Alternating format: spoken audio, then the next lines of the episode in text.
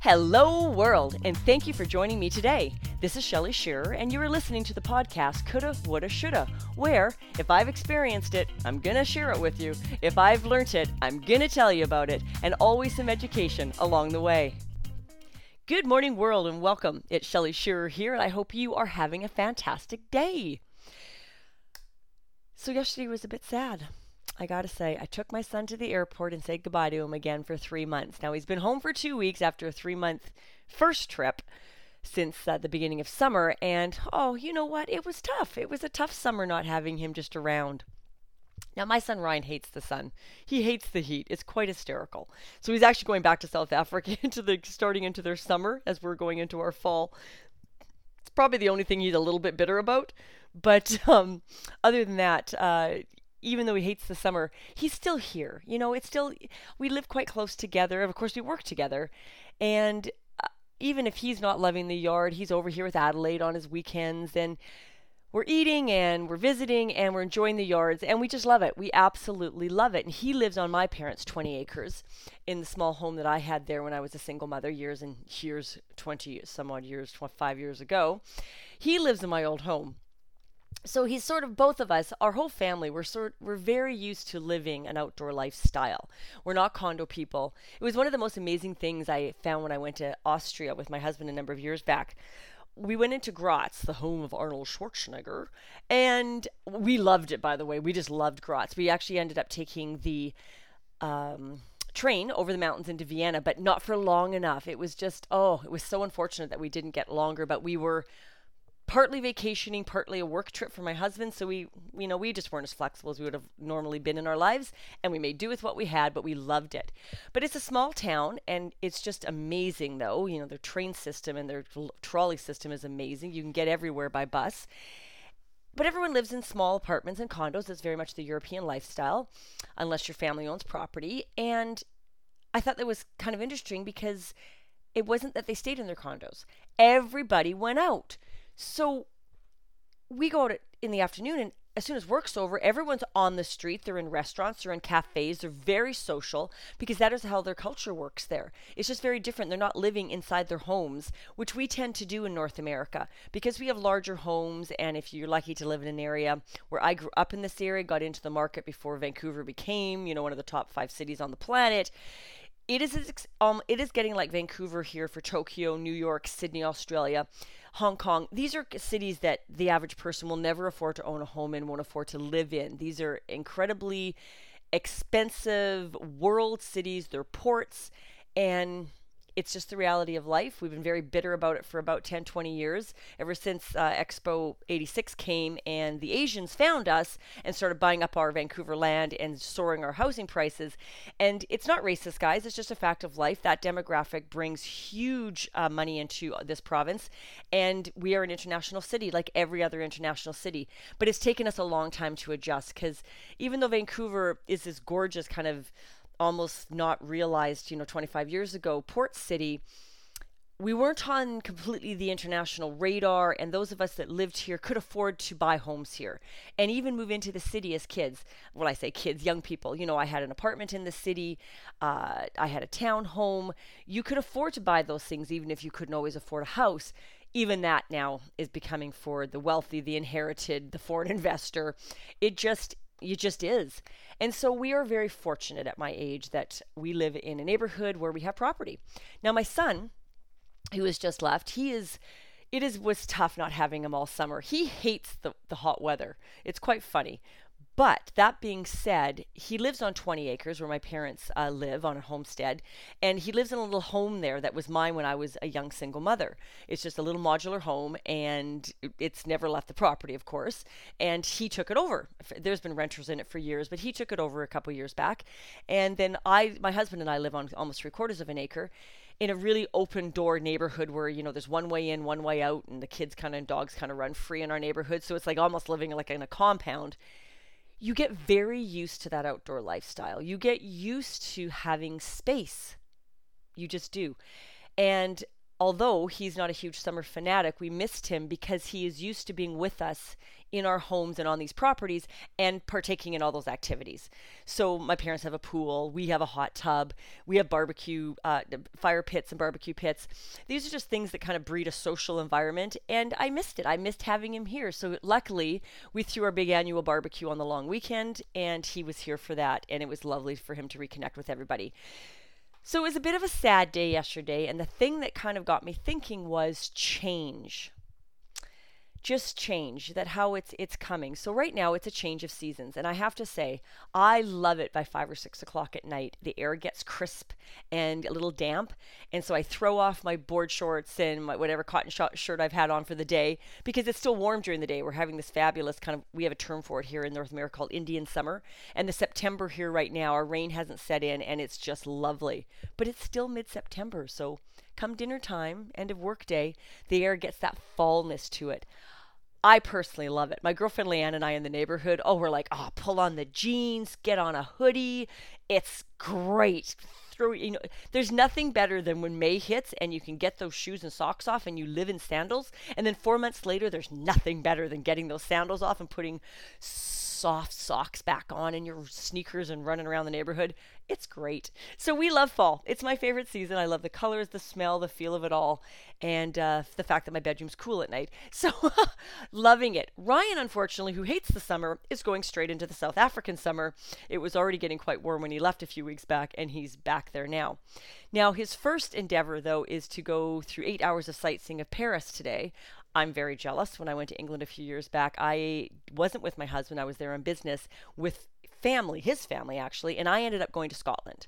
And I don't regret it. I've always wanted to go. I spent the day, a couple days in Edinburgh at a at a, and I was in a hostel, and I just saw it all, and I loved it, loved it. And that wouldn't have been his favorite thing to do, but I didn't want to see Paris without him. So I haven't gotten to go, but my son is there today. So let's talk about change. But first, a little shout out because let me tell you, in the podcasting world, it is great fun that we can check our statistics and see where our new listeners are coming from. So I'd like to welcome North Carolina. I still have no clue how you people all find us on iTunes. I just find it highly entertaining that you do. And I'm glad you're here with me on this journey of not living in regret. You know, I'm not going to say enlightenment, I'm not that enlightening, but I do want to encourage you to think outside the box. My job here on Coulda, Woulda, Shoulda is to help you change your mind if there's nothing else I could help what a person do in their life, if I just accomplish one thing, change your mind about something. Change your mind about a limiting belief or something that is holding you back, something you've been you've inherited, you dragged with you from your childhood. I don't know, I don't care. Just change your mind, let it go. And my other uh, listeners on the U on the world front is the Philippines.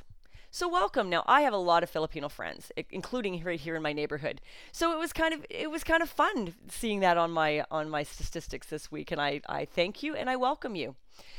So yesterday, taking Ryan to the airport, uh, change came to mind, and I have to say, I'm on the fence a little bit about change.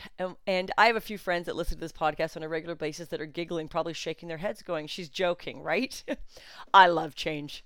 My husband, everyone in my life knows that my husband lives in. Um, what would we call the furniture rearrangement of from uh, he double hockey sticks because you never know when you walk in the house and find the furniture all moved.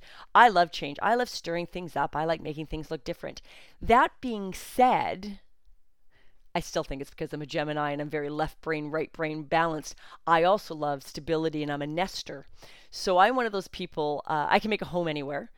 And when I travel, I settle right into the hotel room. Like I could spend excuse me, an hour just getting unpacked and putting things away and setting up my room like it's my home, the bathroom, blah, blah, blah. My husband just laughs, shakes his head, and heads to the store. He just goes, I'll go pick up your yogurt and, you know, glass of wine, bottle of wine or something. He goes off and gets, you know, reinforcements, as we like to call them. They usually involve food and drink, while I am nesting. Now, what I hate is packing.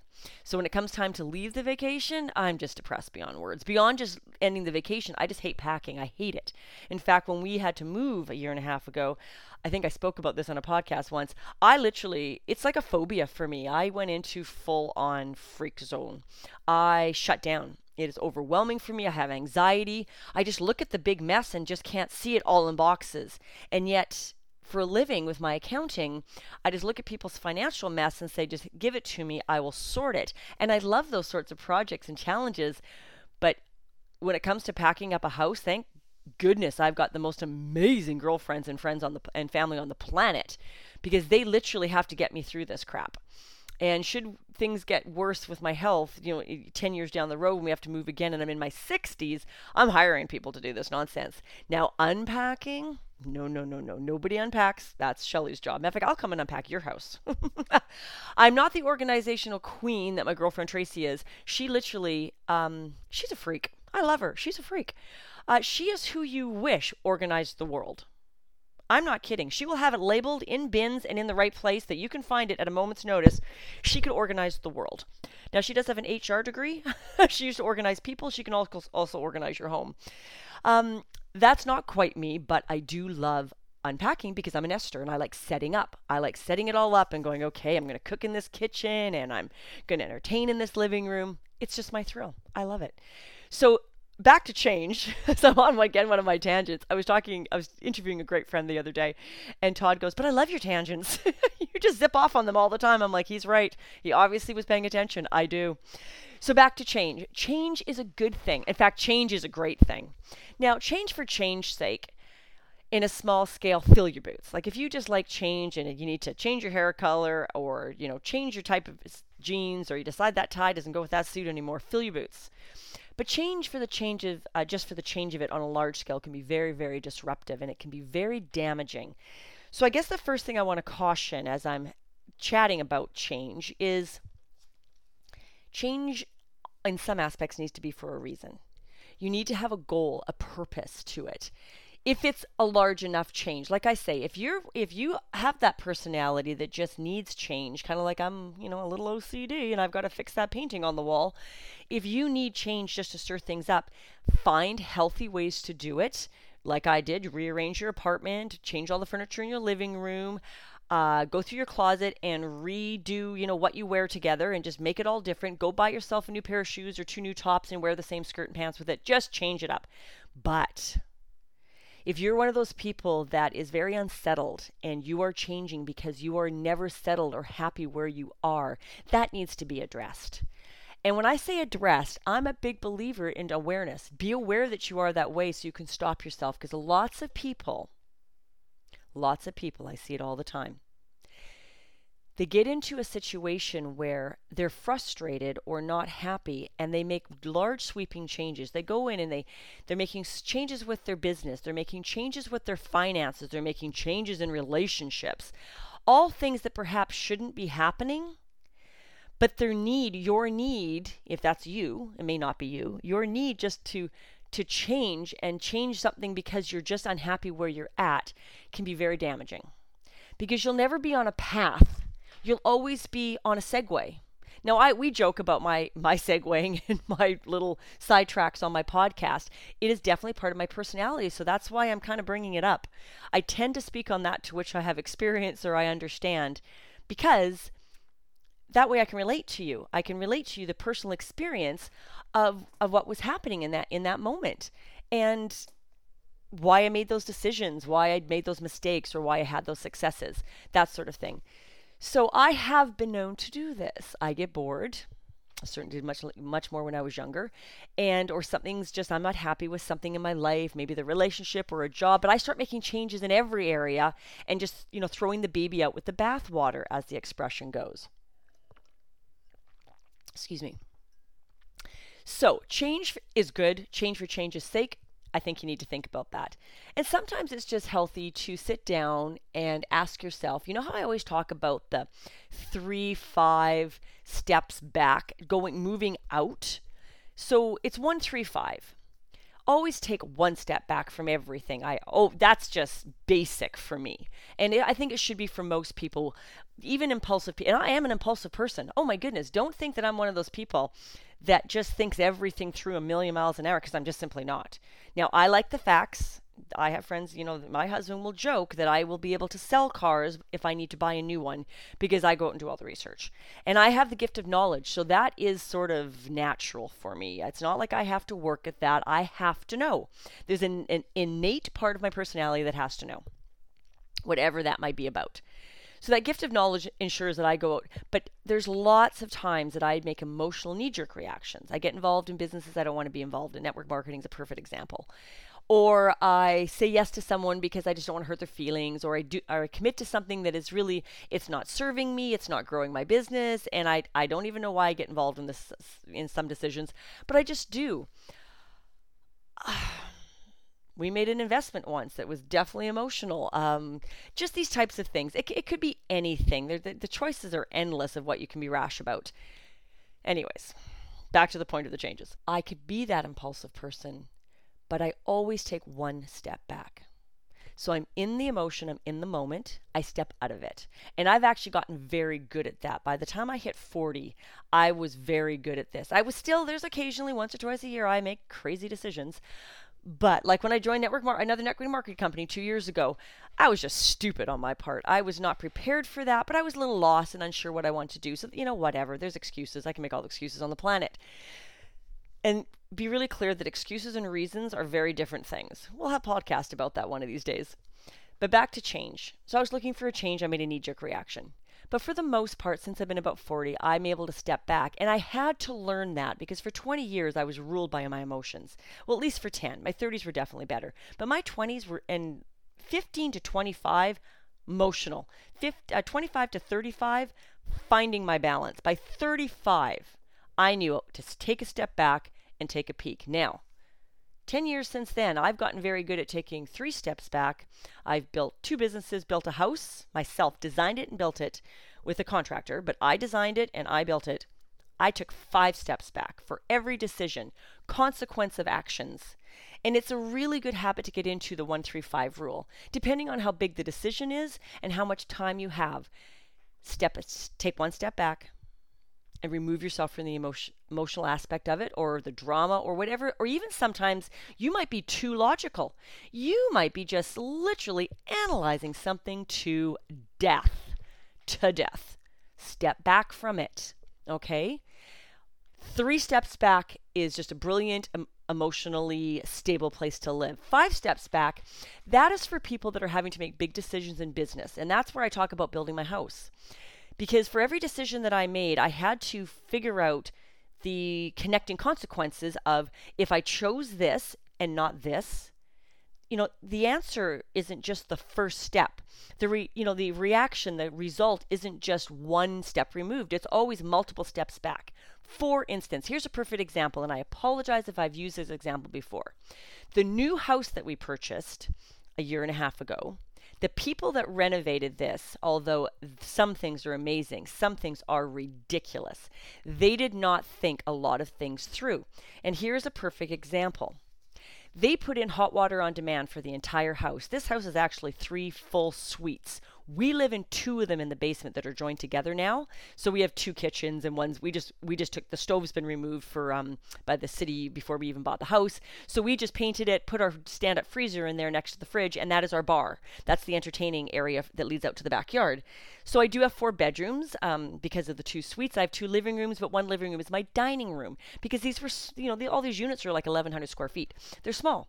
And my renter, of course, lives in the in the unit upstairs. But they were all self-contained kitchens, laundry, living rooms. That being said,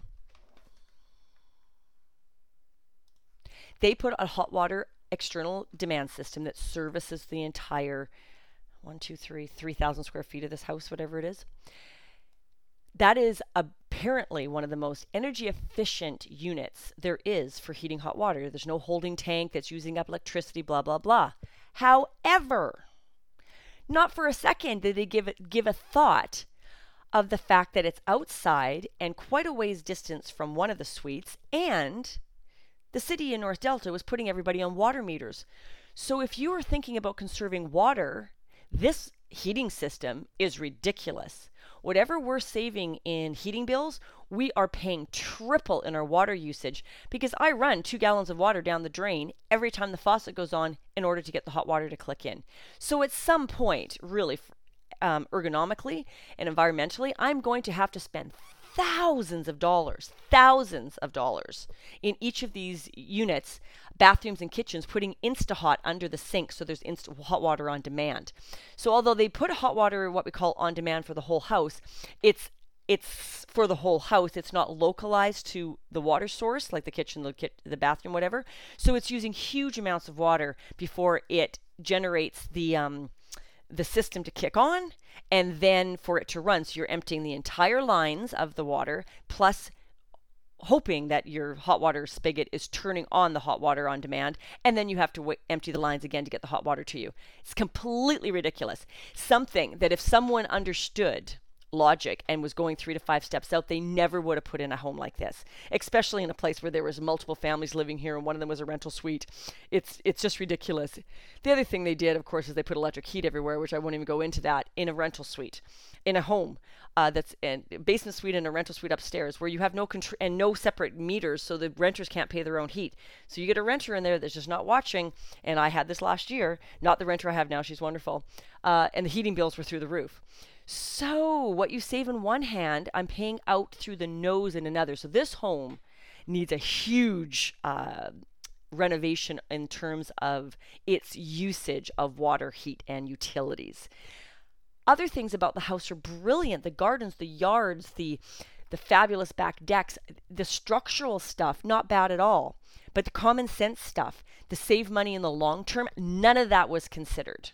And that was fully considered in my old house. I stepped back from all of that. Matter of fact, the biggest mistake I made in that house was I did an overkill on our hot water heating in-floor heating system. I put a Viessmann system in, which um, a German company, brilliant system, best on the market, one of the best on the market.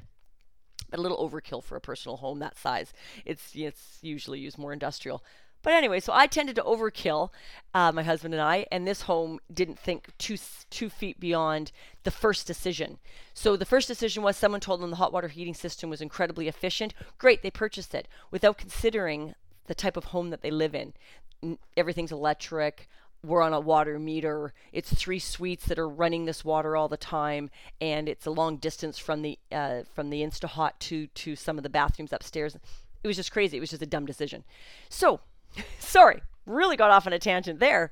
But that's my example of stepping back three three levels and no one just did. No no one thought about these things. Kind of the same deal with my front garden area. The whole yard is lit up beautifully. It's underground lighting that's all wired, hardwired. Well, we've got a break in the line and Keith has to fix it and he's avoiding it like the plague. One, it's a huge job, but because he knows if he fixes it I'll have the lights on. Well, these people, again, they were about saving money up front and didn't give a thought about saving money long term. Every light in this house had a high density um, heated halogen in it. It was burning the paint on the walls. My husband spent I think a thousand dollars the first week we lived here, swapping them all out for LEDs and things like that. Because the cost of running those lights is astronomical, and my whole front garden is filled with spotlights that are all heated like they're hot, which means they're the type they're not LED and they cost a fortune to keep running. So, you know, it's always lovely to own something, folks, but if you can't maintain it, if you're making decisions and the long term cost is going to break you, and when I say break you, it doesn't have to mean financially. Maybe you're making emotional decisions and the long term cost is going to break you. I don't care what that decision is. Think about it. Take the three to five steps back and I'm not saying analyze it to death. I'm just saying take the step back and watch where the roads lead. It's sort of like, do you remember the Matrix? And they talked about, um, I think it's the Matrix I'm thinking. Actually, you know, a better example is Tron. Do you remember the movie Tron and the light show that shows up like the circuitry? as as as things move. They're on those cool motorcycly things, and as they touch the ground, everything lights up behind them. Okay, so I kind of want you to turn around and look at that pathway as you're making your decisions. Figure out as best you can. Remember, we can never make a perfect decision. Perfection is overrated. Let it go. But you need to understand what trail you're either leaving or what trail you're forging. So if you can step back and see the lit up in your mind, just imagine it and go, okay, where where would this decision lead me? A, B, or C? And that decision, if I got to A, would it lead to A, B, or C? If I got to B, would it lead to and just give it a you know a quick once over and you'll have much more what's the word I'm looking for? You will feel calmer and more settled in your decisions if you just kind of got into that habit of taking a step back. Because change is a good thing. So I talked about change being, you know, for not doing it for change's sake, but change is a good thing. We get stuck in our ruts. I, I speak about this a lot. I know I do, but I think it bears repeating, and I'll probably be repeating it for the next 20 years of my career. Limiting beliefs are just a rut of not changing your mind. They are something you have picked up in your childhood. You could have picked it up as early as three with an adult, your parents, someone, your grandparents, saying something to you that in your three year old mind you made a connection and that became a reality for you and you dragged it straight through into your adulthood. It could be a hurt or a trauma, it could be a financial loss. It could be something somebody told you. You could be, I always joke when people take advice from other people that aren't in their line of work. Now, objective opinions are wonderful, but I can't even remember if I did ended up podcasting on this or not. But I heard a great saying a few weeks back. Uh, don't take advice from people that you wouldn't trade places with.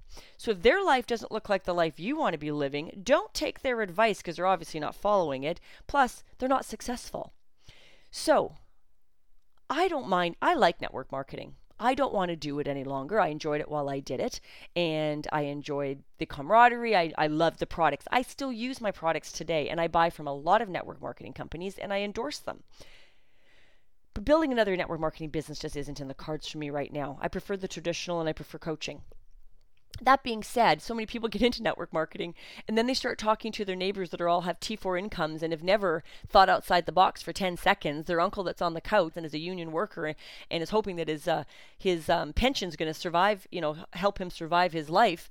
They have no clue about building a business, being an entrepreneur, thinking outside the box, and yet we run around asking advice from the people that are not even living a life that we want to be living. Don't do that. You're just looking for security and you're looking to hear what you think you might want to hear because you're scared. Don't go there. It's no different than even starting a traditional business. Go do the research, decide what you love, and then get the professionals in place to make it happen and be successful.